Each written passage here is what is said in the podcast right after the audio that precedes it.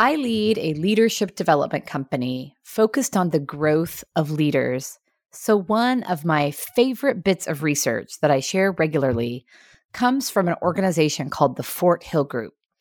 They analyze the results of thousands of learning programs and we're looking for what it is that hinders learning. In other words, when learning fails to occur, why is that? The results are important for any leader interested in the growth and development of their team. 60% of the time, learning failed to occur because of lack of follow up. 30% of the time, learning failed to occur because of a lack of readiness or lack of preparation.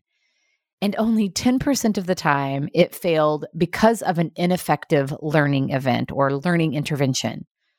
Did you catch that? Only 10% of the time it failed to occur because of the learning event itself.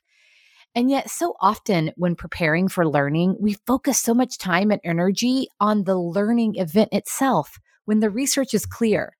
We are best served when we focus our effort on preparing learners for the learning. What does that look like? Ensuring readiness, ensuring clarity on why, ensuring clarity on expectations and getting clear on what their expectations are. And then we must spend time on follow up. What does that look like? Lots of things. Accountability throughout the learning process, opportunities to apply, checking in and asking questions, coaching through the struggle of growth.